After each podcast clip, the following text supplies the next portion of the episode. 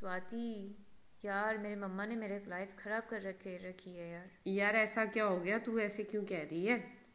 चार years engineering हम्म तो? मुझे पसंद भी नहीं था।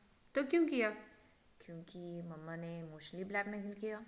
मम्मी ने इमोशनली क्या तेरे को बोला था कि नाइफ रख दिया या पॉइजन दे दिया था तुझे? नहीं ऐसे कुछ नहीं है। मुझे स्पोर्ट्स में करियर बनना था। तो फिर तुझे बोलना चाहिए था घर वालों को? उसने बोला कि सिर्फ़ इंजीनियर और डॉक्टर ही बन सकता है। उसके आगे कुछ फ्यूचर नहीं है।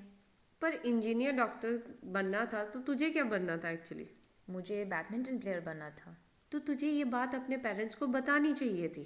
मैंने ये बोला, पर उसने बोला कि हम मिडिल क्लास फैमिली है you know the talks I know I can understand but life में ना पेरेंट्स को ना ब्लेम करना बंद कर दो because they are the builder of your life you can't say कि हाँ उन्होंने ऐसा कहा, उन्होंने इसलिए तुमने ऐसा किया। तुमने क्यों नहीं स्टैंड लिया? मेरा क्वेश्चन तुमसे ये है। मैंने ट्राई किया हाँ। फिर मेरे तरीके से नहीं गया तो मैंने सोचा कि ठीक है ट्राई मारते हैं। दैट मीन्स कि तुमने स्टैंड नहीं लिया। तुम अपनी बात पे नहीं अड़ी रही। तुम अगर खड़ी रहती तुम अगर उनको बताती प्रूफ करती किसी तरीके तो शायद वो मान भी जाते। पर नहीं हुआ ना ऐसे। ऐसा क्यों नहीं हुआ? मैं भी वही जानना चाहती हूँ ना ऐसा क्यों नहीं हुआ? दैट मीन्स कि प्रॉब्लम तुम्हारे अंदर ही थी। डू यू एग्री और नॉट हाँ। हाँ। थोड़ा बहुत। थोड़ा बहुत। दैट मीन्स तुम भी श्योर नहीं थी कि बैडमिंटन में वाकई करियर बनेगा या नहीं बनेगा। तो उन्होंने क्या किया कि जो उनकी सराउंडिंग्स में उन्होंने सक्सेसफुल लोगों को देखा था जनरली हमारे कंट्री में इंजीनियर और डॉक्टर्स आर वेरी सक्सेसफुल तो उन्होंने तुम्हें वो ऑप्ट करने के लिए कह दिया। और उससे तुम्हें ये टाइम मिल गया कि यार मैं क्या कर सकती हूँ? तूने इंजीनियरिंग में कुछ भी नहीं सीखा क्या? नहीं बहुत कुछ सीखा है। मैंने बहुत सारे लोगों को उससे बात किया है और फिर कंस्ट्रक्शन के बारे में भी थोड़ा बहुत इधर उधर अभी दैट पता मीन्स है। कि तुझे कॉन्फिडेंस बिल्डअप हो गया तुझे कैलकुलेशंस आ गई तो क्या तू अब करियर चेंज नहीं कर सकती? आ, यार एज का भी प्रॉब्लम है ना। एज का प्रॉब्लम कम ऑन यार ऐसे तो मत बोल। तूने वो स्टोरी सुनी है ना के वाले पर्सन की? उसने सिक्सटी पे अपना एज और अपना करियर स्टार्ट किया था। अगर वो ऐसे सोचता ना तो वो आज तुम के का चिकन ना खा रहे होते। उसका पेरेंट्स तो इंडियन नहीं हो सकता। ऐसा नहीं होता। इंडियन पेरेंट्स की बात नहीं है। तुम्हें मुझे ऐसा पर्सनली लगता है कि इंडियन पेरेंट्स आर चेंजिंग अगर उनको तुम चेंज करना चाहो तो। बात इंडियन पेरेंट्स की नहीं है बात पेरेंट्स की है। वो तुम्हारे पेरेंट्स है।